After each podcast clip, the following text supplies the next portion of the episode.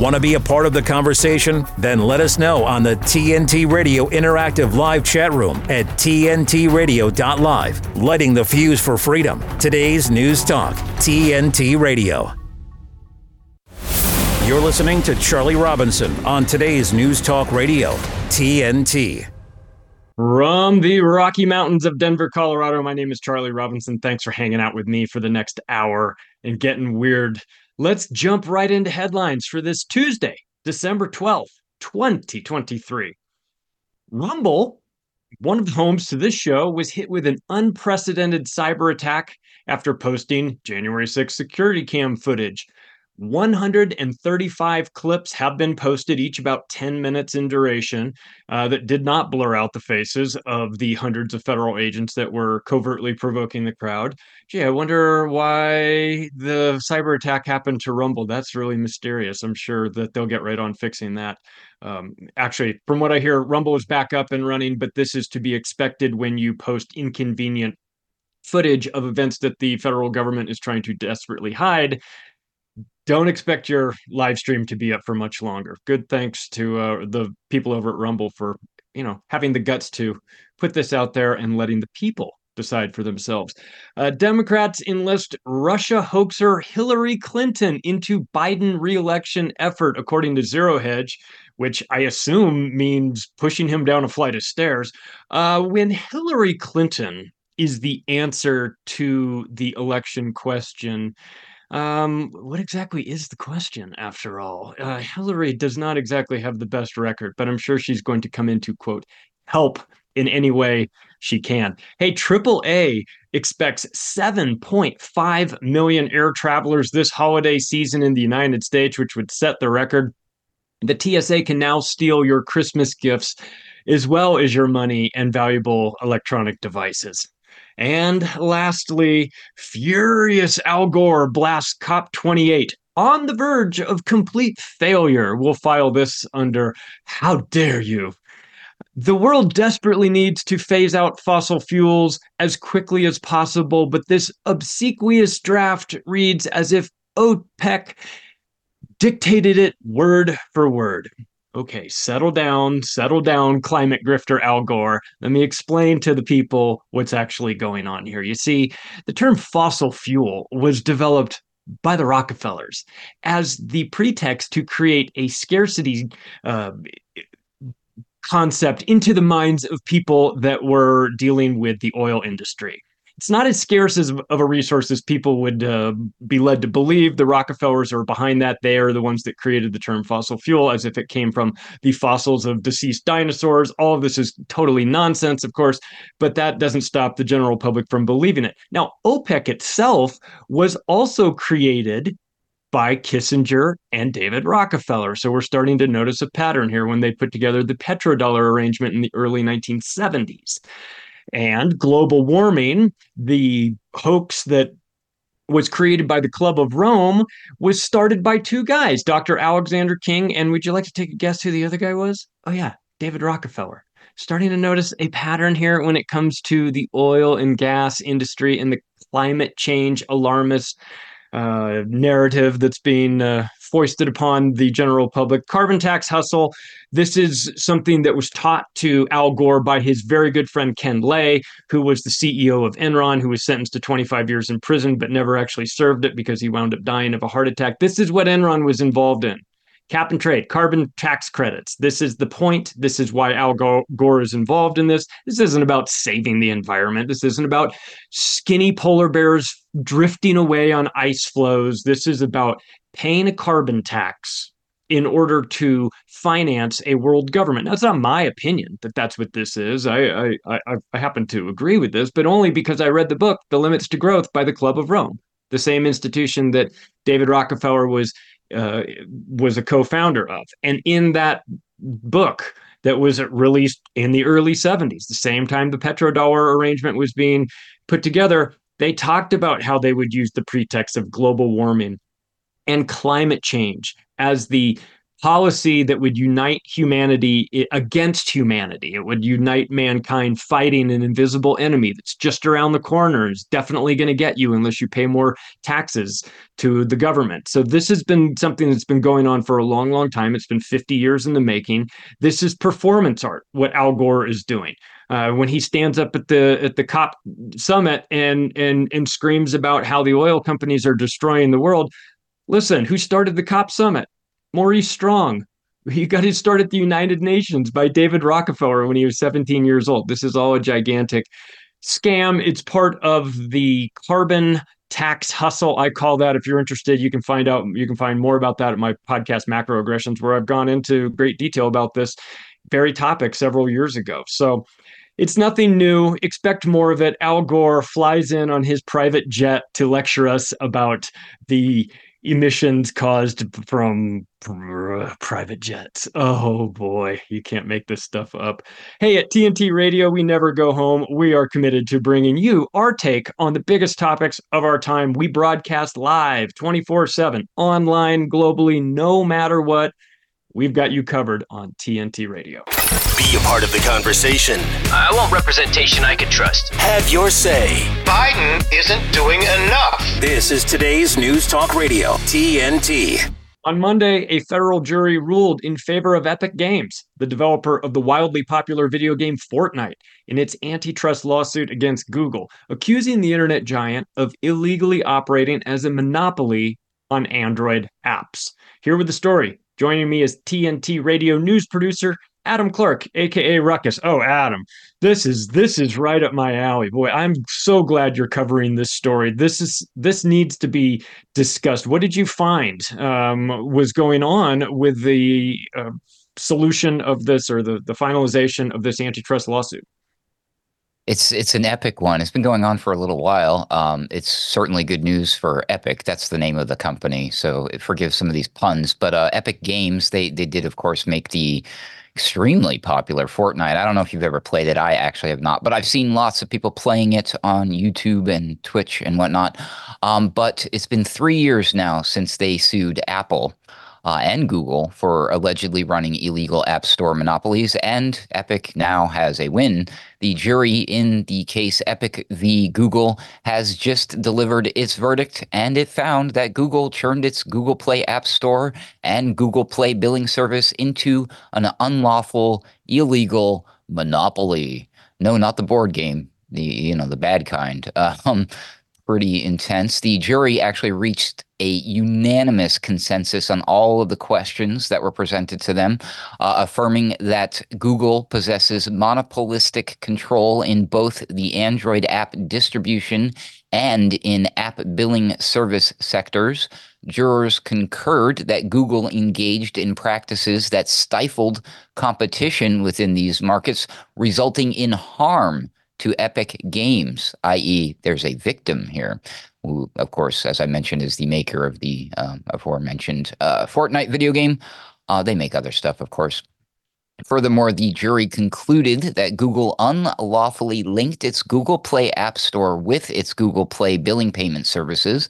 They also found that Google's distribution agreements, its Project Hug initiatives with game developers, and its contracts with O E Ms, original equipment manufacturers, were similarly detrimental to competition.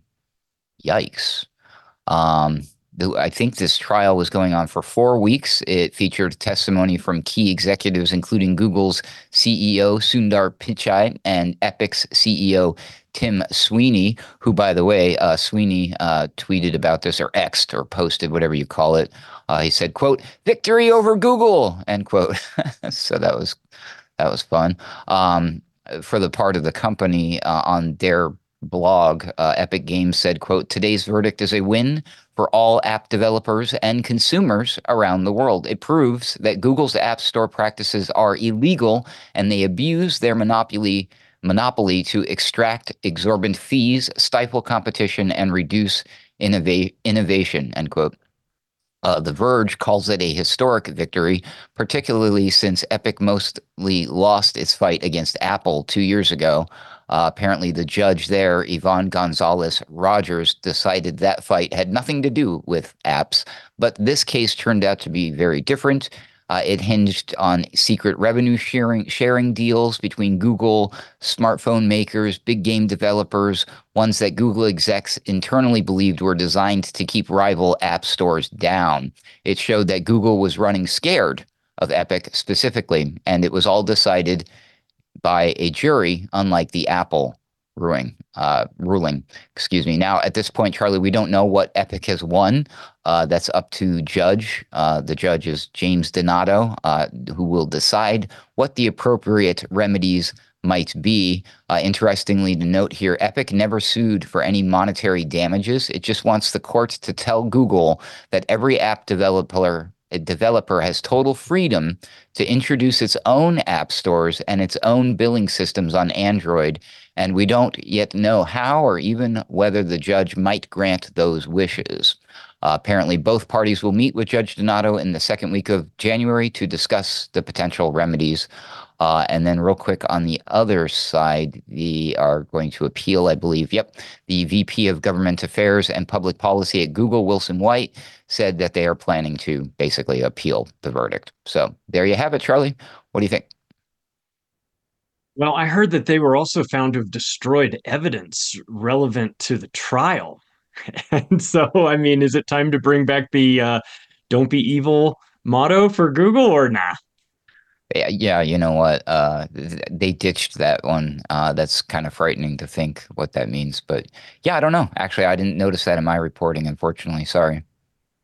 Yeah, this is this is crazy. Well, here comes more lawsuits, really. I think that that's probably a good sign here that this opens the floodgate. You get a little legal precedent set there, even if it and, and on, on top of that, the fact that they were suing for zero dollars also kind of sets the tone that this isn't about money. This is about something else. And normally, you know, a lawsuit is about money. Now, they may, of course, dis- decide that they are awarded damages, but um, the fact that they didn't go after that, I think, is is relevant and sort of uh, maybe a component of this lawsuit that's uh, not getting a- enough attention, because the fact that this is this is about principle, this is about not just we're suing for us, but we're suing for everybody that comes after us, and it's not just Google. I'm, I'm sure this is I'm sure Apple's attorneys are not thrilled with this because of their pending lawsuit. So what do you think uh, the future holds for Google? Is this going to open the floodgates to uh, a bunch of follow-up lawsuits? Well, you know, screw Google. I hope this opens up the door for more freedom. Um, Reclaim the Net, who who is uh, somebody that I follow, their website, um, they, they had this to say about it as far as what this means. Uh, the implications of the ruling could be far-reaching. They say that it could embolden more developers to challenge the status quo. And I like that. I like that idea. So... Uh, that's good. Um, now, moreover, they say it could also attract more regulatory scrutiny. Governments around the world are already eyeing big tech with a critical eye, and this ruling could be the catalyst for stricter regulations governing app stores and digital market marketplaces.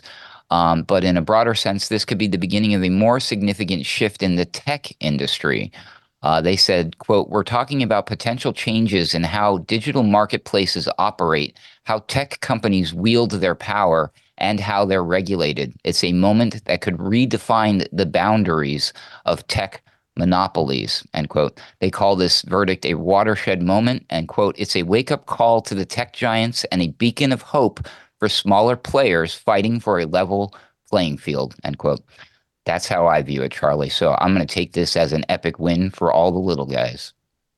Yeah, for sure. And it needs to happen as soon as possible, too, because the Silicon Valley conglomerate, I mean, they they we understand that the military industrial complex is evil because it leads to the direct death of people. But but we're starting to see that the technology side of things, and especially the emergence of artificial intelligence, is going to play a huge role, not just in the military industrial complex, but just the overall control of the voices. So the sooner the better that we rein in these technocrats, because if you go back and look through the list of Silicon Valley leaders that are World Economic Forum Young Global Leader designated uh, over the last several years, you've got Larry Page and Sergey Brin, the two co-founders of Google. You've got Elon Musk. You have Bill Gates. You have Peter Thiel and Alex founders of Palantir, you have Jack Dorsey, you have Sam Altman. So there's a lot of World Economic Forum connected tech billionaires as well. And I, I love that this sends the message that when the courts get involved, you might have all the money in the world, you might have a ton of influence,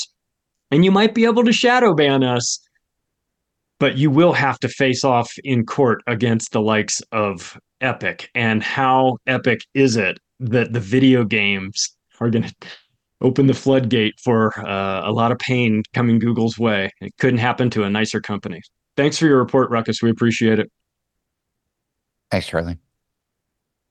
Well, we will be back second half of the hour. We've got Mel K joining us. And right after the break, we've got the great Jay Dyer. Don't go anywhere. This is T N T Radio.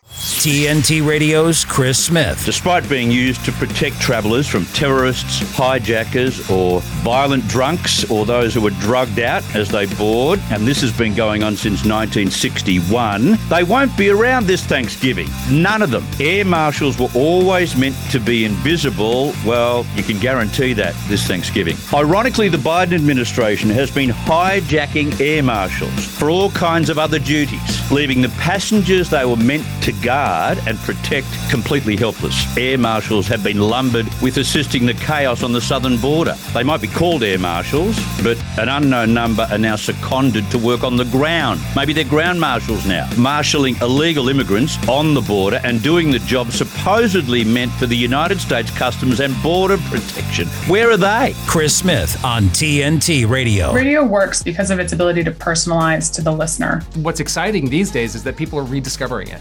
You know, people are really rediscovering just how powerful radio is, how ubiquitous it is. It's in our cars, it's in our homes. There are so many new ways to access it. It's everywhere. To find out more, go to T N T radio dot live. We don't rock, rock. We talk. talk. Today's news talk, T N T Radio. We're back with the Charlie Robinson Show. My first guest is the host of Jay's Analysis. You can go to jays analysis dot com and become a premium member. Or maybe on Friday afternoons, you catch the fourth hour of InfoWars where he's the host for Alex Jones. Ladies and gentlemen, great Jay Dyer. Hey, Jay, how are you?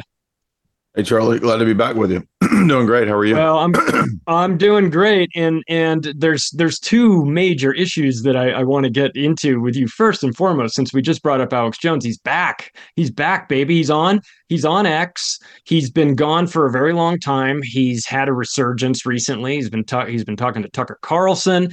And so, you know, suddenly the conversation is, you know, what do we do with old Alex Jones here? So uh, you've been in that world and, and connected with Alex for a long, long time. And, and, and as I mentioned, you host his show periodically as well. What does this mean for Alex Jones going forward?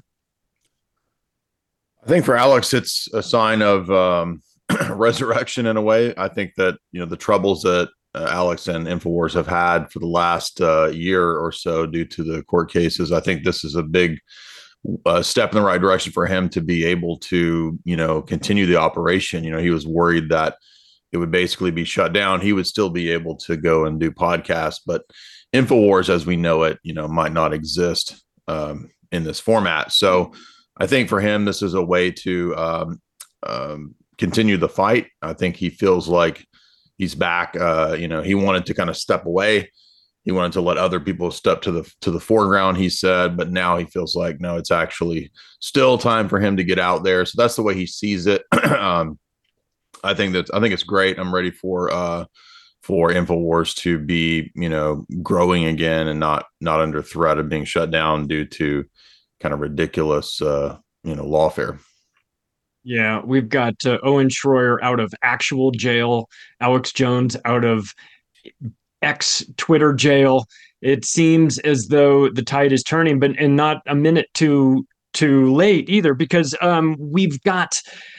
Boy, I mean, we've got all sorts of uh, operations, it seems like, uh, brewing in the background. We've got uh, um, the the talk of of possible. We've had cyber attack on Rumble. They were releasing the January sixth footage, uh, talking, you know, showing the the people that were unmasked, unblurred, I should say.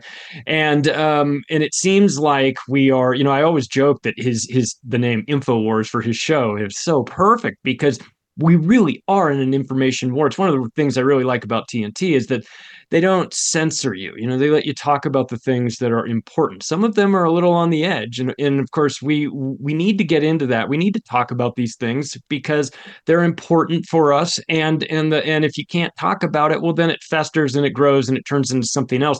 Do you think over the last couple of years that's been the problem with Alex Jones? Is that he's been so silenced that that the it, if you're a mainstream person that only gets their information from the normie channels, I mean, you still have this image in your head of Alex Jones growing horns and and and dancing on the graves of children or things like that. The things that the media tells you is just really not the case. And I understand Alex doesn't get every single thing right, and people want him to go harder against this group or ease off on this other group or whatever. And he's never going to make everybody happy, but. But boy, I feel like in the, for what we're up against, we're going to need every single voice that we can get. Um, how's how's the how's the vibe over there at InfoWars? Is this is this the the resurgence that we need? Is this the calm before the storm? Is this the you know the lead up to twenty twenty-four? I, I bet you I bet you they'd really like to keep those guys under wraps over there, Harrison and Owen and the crew. But um, that doesn't seem like it's going to happen. Is this a, a resurgence for the alternative media as in general? Yeah, I think so, because it's a, in a way, it's a tipping point. You know, whatever people think about Elon's uh, motives, I don't know what his motives are, but I mean, it's really a shift, I think, in the paradigm. So now is the time for us to really become dominant. Legacy media is pretty much dead, I would say. Nobody watches it except boomers. Um, And that's that's a again limited time as to how much longer boomers are going to be watching legacy news. Not trying to be macabre, but it's just the facts. So yeah, I think uh, attitudes are positive because, um, you know, you've got the richest man in the world allowing Alex Jones to freely talk about the global elite. You know, I listened to that whole interview, and um, it was it was good overall. Of course, you had the normie kind of guys coming in and rehearsing the same stuff. Well, when are you going to talk about? Uh, Andy Hook. It's like I've already talked about. Uh, I've already talked about it. Talked about it in the first hour. The guy kept bringing it up. Well, I want to talk about it again. What? What? What are you going to do about these people? And, and it's like you. They're never going to let that go. And I think everybody's kind of tired of hearing about it. Um, it's really the mainstream media that continues to bring it up.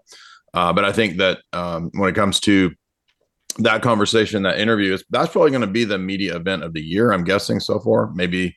Maybe something Tucker does, I don't know, but Alex and Tucker are kind of, kind of dominating. I think they're going to be the dominant uh, forces in the coming year for for media. I think the Trump administration probably wants that to be the case. They want them there because I'm sure they think that that's going to be the the key linchpin for their support reaching, uh, you know, the masses, as happened in the last election or the the two elections back, I should say. I think InfoWars played a key role in Trump getting elected, but we also know that at that same time. That's uh, if you look at the Integrity Initiative leaks that came out, that that's why they ran the P-gate, the Christopher Steele dossier, was because they felt like the establishment felt like if they allowed another victory uh, for somebody who's who's at least symbolic of populism, this would be tremendously problematic for the entire globalist agenda. So that's what that's what their actual white paper said. So they had to run whatever they could. It doesn't mean I put all my hopes in Trump. Um, I don't put all my hopes in Elon Musk or any any single hero figure. But I think that these these kinds of things become symbolic, and it's time for people to you know really step up to the plate and put out hardcore information. And I think that's what you're doing. That's what we're doing. Well, we're certainly trying. And and I just saw today uh, in the news that Hillary Clinton has been brought in to help out with the Joe Biden campaign. Um, What what do, what, do we, what, what, what do we suppose that means? I mean, every time the Clintons help out with things, uh, you know, it gets a lot worse right. than, than it was before, and that's putting it mildly. Dude, what do you think, yeah. Hillary? Is Hillary going to put on a Joe Biden mask, or what are we what are we doing here? Uh, that's a good question. I mean, maybe she's consulting on all the Satanic temple statues going up and the cosmopolitan uh, satanic abortion prayer. I mean, I, although I mean, Hillary seems to be a very witchy character to me, so I don't know what she could bring to the table. I mean, they seem to really be out of touch. And um, I'm good friends with uh, Colonel McGregor's son, Cameron McGregor, and we've done some podcasts. And he spends a lot of time in the circles of like the D C, uh, you know, Politico people, and he says that they're just completely out of touch. Now, I don't think the global elite that are studying and, and trying to manage the technocracy, they're not out of touch. I think they're looking at the data and trying to socially engineer us. But the political class just seems to be way out to lunch. I mean, they're they're as out, out to lunch as Biden is out to, out of his consciousness. So, yeah, well, luckily, Kamala Harris is here to explain to us time, space, and electric yellow school buses. I saw she did a she she she gave a a, a presentation. I use that term very loosely, and uh, and she was pontificating about the the the is and the is not, and what we see and the things that we don't see. And I felt like throwing myself off of a building midway through her sentence, because it's just difficult to it's difficult to understand where she's going. It's very difficult to connect with these people. And I think if you're going to run for a position of high office, you the the population needs to see a little bit of themselves in you. And unfortunately, I think you're right. I think these people are very detached from reality. Let's dip out for a minute for just one quick moment to get a news break. We'll be back with Jay Dyer after this. Now, T N T Radio News. It's hot, see? It's very hot. It's hot news. So hot. Yeah, it's hot news. Hot news. For T N T Radio News, this is James O'Neill. The U S. Supreme Court has directed former President Donald Trump to submit a response to a petition by Special Counsel Jack Smith.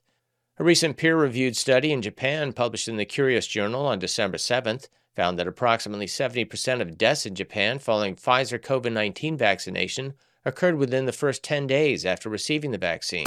On air and on the app. I listen on the app. Stay up to date around the clock. I listen, therefore I know. Today's News Talk Radio, T N T. Back with Jay Dyer. The best place to find him is jays analysis dot com. Jay, let's get right into your wheelhouse. Uh, the new Obama-connected film, Leave the World Behind, has come out, which features the kind of uh, attack, a cyber attack in which the general public is kind of forced to, oh, I don't know, go off into the woods and fend for themselves. Now, you really know when it when it comes to films, when it comes to the symbolic natures of it, predictive programming, you're definitely my guy to talk to about uh, things like this. What do you make of this film? Where are we going? Yeah, this one was pretty wild. I did watch it a couple nights ago. It's um, it wasn't really the movie that I expected. Um, I, I expected it to be a lot worse of a movie, just in terms of a film. I'm not talking about the propaganda. The propaganda was way over the top, but just as a movie, I'm thinking Obamas are involved in the production of it. I mean, this is going to be terrible, right? like, but uh, it actually wasn't as bad as I thought, just as a movie. However, the propaganda was way over the top. Um, I guess I'll go ahead and spoil it. Uh, but basically, you have this, uh, I guess it's like a cyber polygon type of event where the electrical grid goes down. People don't know what's going on. These these sort of unknown E M P-ish type things start happening where you get these sound attacks or these sort of vibrations that jar people and they don't know what's going on. It's very disorienting. um, then it's this struggle between different classes of people, kind of middle class people, upper class people, um, different races of people, some of them uh, better than others just because of their race, obviously.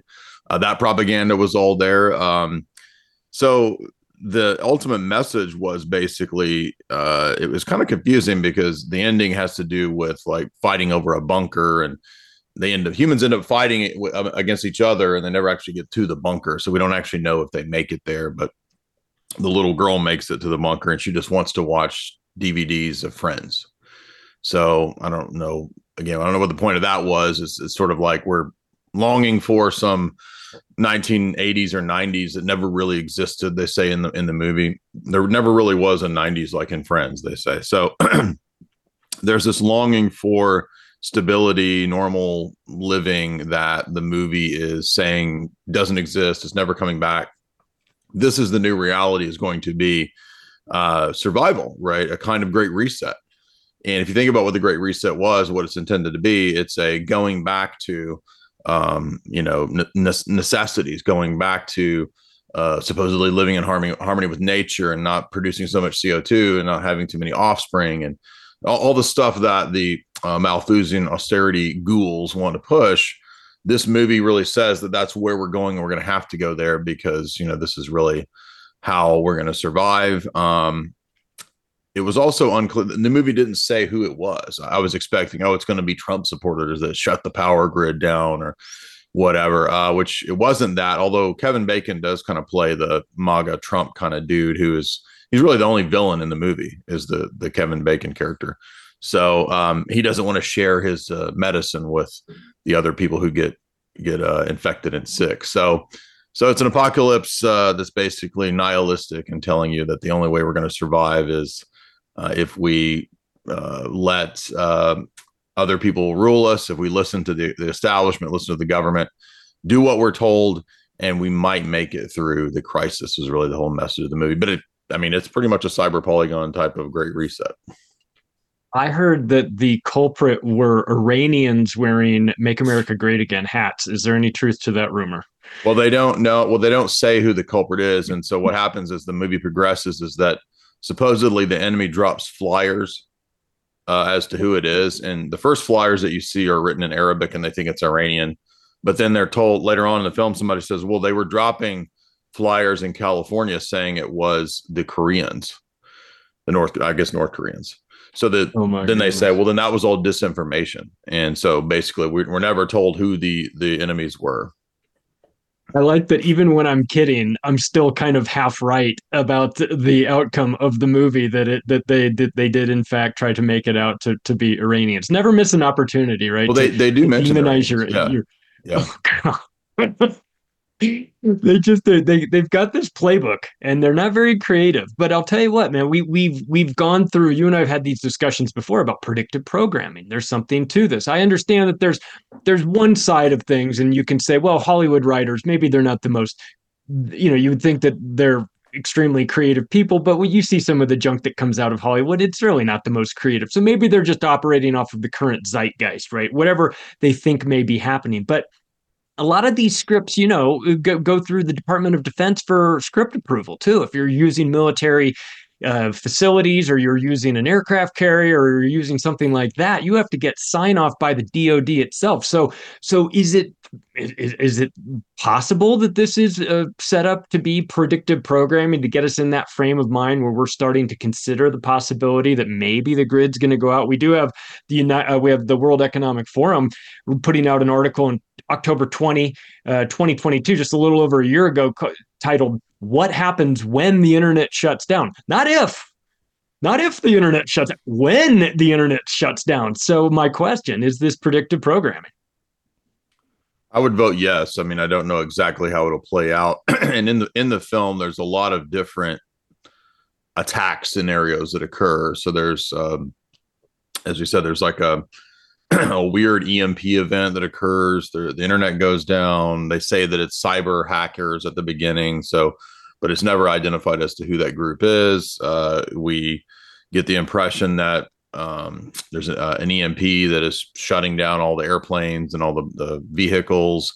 Uh, all of the Teslas go crazy because they're self-driving. And so they basically drive themselves and crash. so, So I guess that was a dig at Elon. I don't know, but um, there's a lot of different, uh, and there's the sound attack, which is never explained. But um, I would say that yeah, like that. That's that's a probably a good bet for propaganda. But I wouldn't make my bet on what's going to happen on the basis of the movie. It's just that a lot of times we can see this kind of preparation. And uh, I guess you could say coaxing of people into accepting the scenarios when they come through fiction. And that's a big role for fiction all the way back to, uh, you know, British fiction writers used to do this uh, last century. They would do it very, very early on in the century. They would write the fiction versions of the real events because they couldn't write what really happened due to the Official Secrets Act in the U K. So a lot of spy fiction at that time was was describing real events, people like Graham Greene and others. So the same idea occurs with Um, using fiction as a kind of propaganda at this level. Uh, and I definitely think that with Obama being involved in the production of the film, um, you know, with, I mean, I don't think Obama's at the top of the pyramid, but he's definitely an operative and, uh, you know, one who works for this agenda one hundred percent. Um, I think that it's, there's a good likelihood that this is absolutely predictive programming. Like you said, most big blockbuster type films are typically consulted on or have uh, at least some degree of intentional propaganda on the part of C I A, the Pentagon, the N S A, et cetera. Yeah. I, and let's not forget, of course, that Obama signed and passed the Smith-Mundt Modernization Act of twenty twelve, which legalized propaganda, propaganda to be to be used inside America on Americans. And I re- it takes me back to uh, an article Whitney Webb wrote right before the twenty twenty election, where she said that they were role-playing uh, what would happen if if uh, self-driving Teslas were hijacked and driven into the people that were standing in line waiting to vote. So this is all, already sort of a, a used That's basically what narrative. Happens in the movie. That, yeah. That's so funny. I haven't seen the movie yet. I'm gonna I'm gonna have to check it out because it sounds like it's something that's right up my alley. Maybe not the feel good Christmas movie that you're looking for. Oh, listen, Charlie, Charlie, Charlie, listen, listen. I want to talk to you, Charlie. Uh, when I do the role, role playing, uh, we role play with uh, Michelle playing a man. Uh, she plays Michael, my wife. Uh, that's that's the kind of role playing we do. Do you like my Obama? What do you think? Love your Obama. I, I just wish I didn't have to see him uh, as often as I do on television. I wish he would go away like the way uh, some of these former presidents went away. That's Jay Dyer, everybody. You can go check out his work at jays analysis dot com. Thanks, Jay. We appreciate you so much. We'll see you next yeah, time. Yeah, and if you're interested in uh, predictive programming, you can get my books at Jay's Analysis in the shop. There you go. Esoteric Hollywood. If you want to know what's really going on behind the scenes in Hollyweird, Jay knows what's happening. We'll be back on the other side of this break with Mel K. Stay tuned. This is T N T Radio. Give me a minute with T N T Radio's Steve Malzberg. Uh-oh. Someone on the staff of Congresswoman Sheila Jackson Lee of Texas screwed up big time. She's running for mayor of Houston. And, well, before we get to the details, here's how she treats her staff or has treated them in the past when they screw up. I need to uh, ensure my um, schedule, and, uh, you know, if, if boo-boo did it, shit-ass did it, fuckface did it, and nobody knows a goddamn thing in my office. Okay, now watch this. Houston, I've spent my entire career fighting for you. From fighting to keep our kids safe from guns when I was on city council, to my days in Congress fighting to protect women's reproductive freedom and for funding for our police, schools, and small businesses. Now I'm running to be your mayor, because if we're going to bring down crime, fix our streets, and bring good-paying jobs here, then Houston needs a champion who's ready to fight for what's right, and I am. Did you see that at the end? It said, vote on December seventh. Let's put that up. Vote on December seventh. Problem is, the vote is on December ninth. Let me say it again. Uh-oh. Thanks for giving me a minute. I'm Steve Malzberg. Catch my show Monday through Friday, nine p.m. Eastern Time, right here on T N T Radio Vision. Hi, I'm Abel. I often forget to mention that he's an amputee because Abel will try any activity he can. My arm helps me with basically everything. He doesn't see what he can't do. He sees what he can do. Yeah, okay. This is helping. The War Amps has just given him the ability to do all the activities every kid can do. When you donate to the War Amps, you help kids like me. Thank you. Today's conversation, Charlie Robinson on today's News Talk, T N T Radio. T N T Radio. We are back for the final segment of the Charlie Robinson Show. Hey, if you want to connect with me, you can do so on Twitter at Macroaggressions. You can find my podcast, Macroaggressions, in audio format wherever they are served. Or maybe go over to Rumble and find it there, where you'll also find The Mel K Show. Joining me right now, the host of The Mel K Show, my good friend Mel. Hey, Mel, how are you? What's shaking in the world? Oh, wow. I'm excited to be here. Like I said, today I'm on your show and tonight you're on my show. So this is very exciting, double dose. And uh, I'm excited to be here. I'm excited for your show. This is super exciting. Well, thanks for coming on. And I know that you're a good person to have whenever we want to talk about things, especially kind of leading up to the elections, because you've been watching all this nonsense for a while. I'll tell you what, this last Republican debate, I don't normally get into debates or anything like that, but it was an interesting thing that happened. Apparently, there was an eight-minute segment when Vivek Vivek uh, Ramaswamy was talking that was censored. And it was interesting because when you find the portion that didn't make it to the national broadcast, it's pretty revealing because he went scorched earth on vaccines, on vaccine injury, and vaccine liability, even dragging out the nineteen eighty-six uh, vaccine adverse effects reporting system that was put into place under Ronald Reagan. And he said, I got my problems with Ronald Reagan. You know, I, I love him, but uh, this was one of the, the issues in which he dropped the ball. Are you at all surprised that they censored this? Because it doesn't really seem like too much of a stretch to me. No, and, and also the excuses are, are so lame that there was technical difficulties for that piece at that time. It's it's like they keep lying, and we know that they're lying, and they know that we know that they're lying. It, it's just it's a show. Uh, I really do like uh, obviously what he said. I agree with that one hundred percent. I especially like what he said about uh, lobbying, which I think should be totally illegal. It is it is totally uh, legalized bribery, and the biggest reason we the people have no power in this country, in my opinion, are the lobbyists and uh, and obviously the N G Os, the globalist billionaire oligarchy that run them all. I mean, we w- what he's talking about is the powers that be, and that's also the same problem with big pharma. Those people are all in bed. I loved what he said about, you know, you shouldn't be able to leave government and then go have a seat on the board of Boeing or have a seat uh, or leave the F D A and go right to Pfizer, because that is what is going on. What we are dealing with is the same globalist billionaire oligarchy that have fully captured our country, the whole debating system, the whole uh, voting system, as you and I have talked about. We're not going to vote ourselves out of this. We have to actually pull these, you know, deep-rooted, honestly, like cancers within our country out from the core and destroy them. And one of them is this money in D C that uh, has completely silenced the voter. We don't have any say in D C anymore because of exactly what he was saying. Yeah. And the Citizens United decision of years ago, where they granted corporations the right to to just f- finance these uh, candidates with as much money as they want. I mean, you can, it, I would say that democracy, if there were, whatever that means, and whatever was left of it, was put uh, was was put to death after that. When you allow citizens the ability to to vote, and then of course we got the Mitt Romney. Citizens are people too, my friends. I mean, it's absurd and preposterous, of course, but. But it's also Washington, D C, so it's kind of right on schedule. If we were to get rid of the lobbying, uh, I do love that he said, you know, you could sit on the board of Boeing, and then turns and looks right at Nikki I Haley. Know. And she's just like, you know, because the, the stories of what Nikki Haley's financial situation, which normally if, if it's just a general, you know, person out there, it, not in the public eye, I would say it's none of our business. But she's made it our business because she talked about how she came out of office essentially broke. And now she's working for Boeing as a sitting on their board and is worth what? What did I see last time? sixteen million dollars. That's pretty fast. How, did, and, and all you had to do was just uh, push for the destruction of regions of the planet. No big deal, right? To just drop bombs on kids.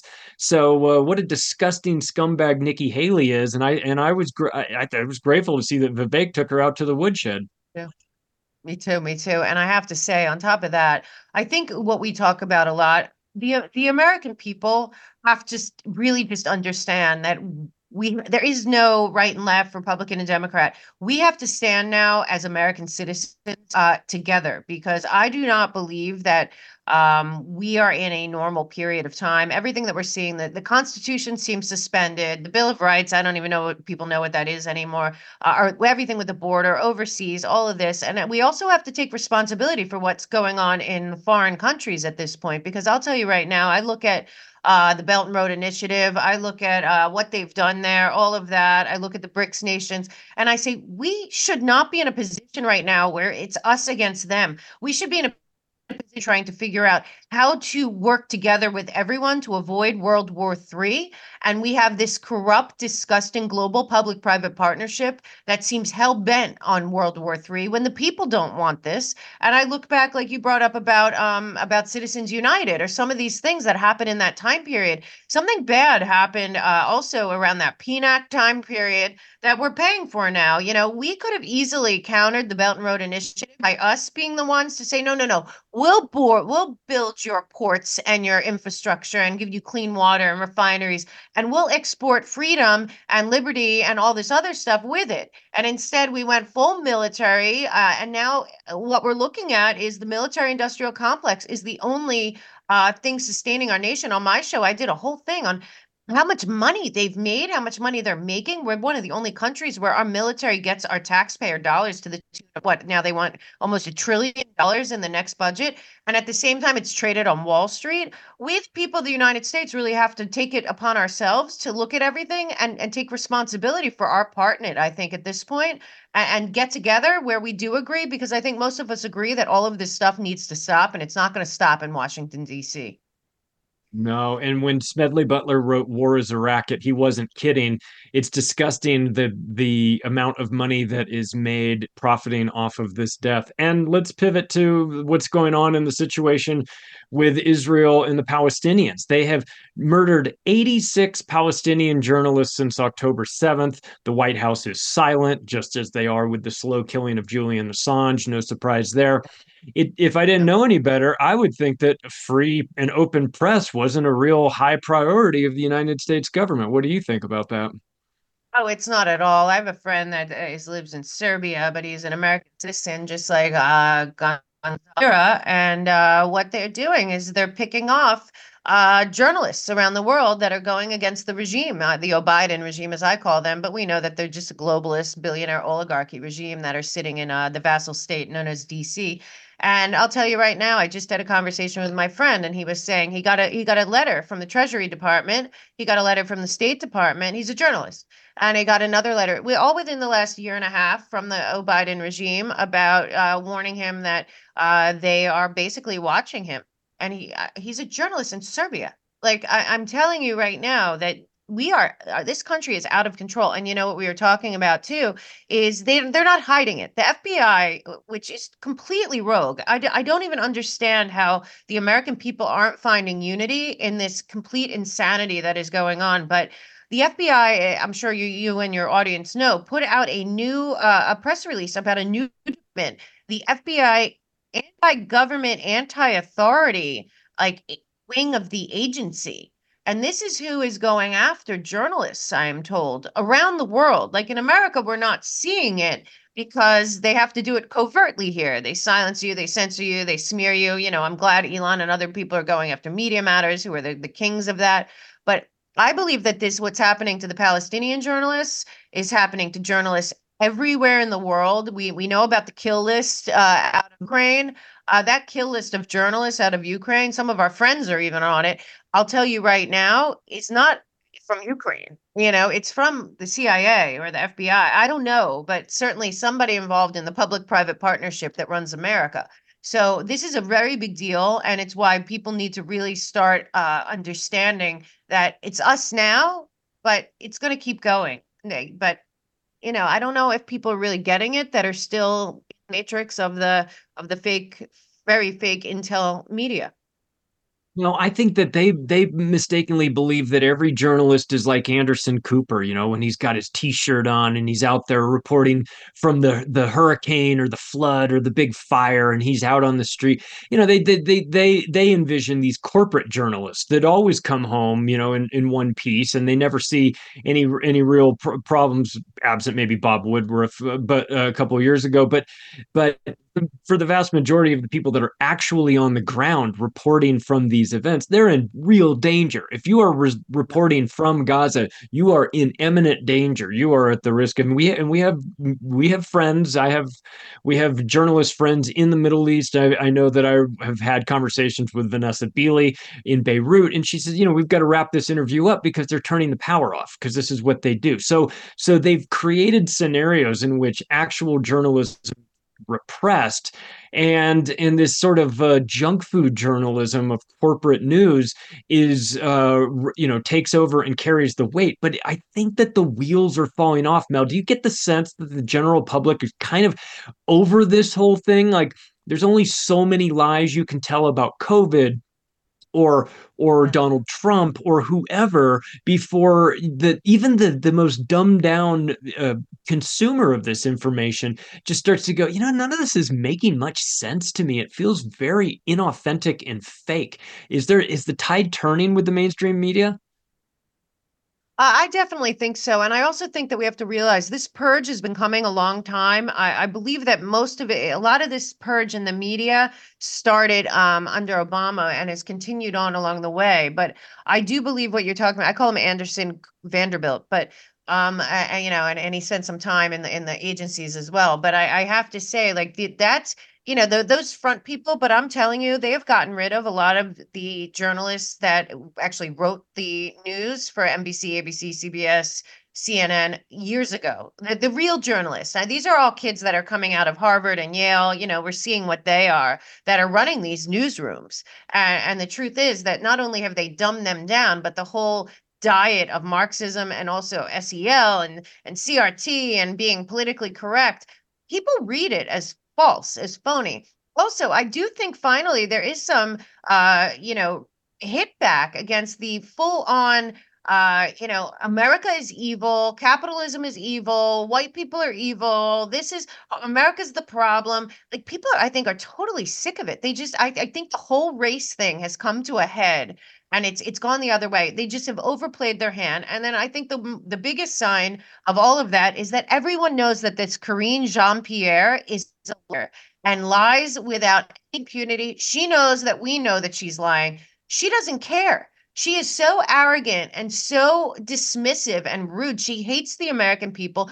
If you see the people that actually have passes to sit in front of her, it is a, like a diversity, equity, inclusion, like uh, right out of like Columbia Journalism School of all places. There is, there are no real reporters even in front of her, and the ones that are get ignored. But if that's the that's supposed to be the cream of the crop, well, no, no, no. And like I said, I think most people out there, and you know, I travel a lot, most people out there know something's terribly wrong, and they are starting to figure out what is wrong by looking at what matters to them. And now, right now, it doesn't matter what matters to you. You're going to find something wrong with it if it's coming from this government.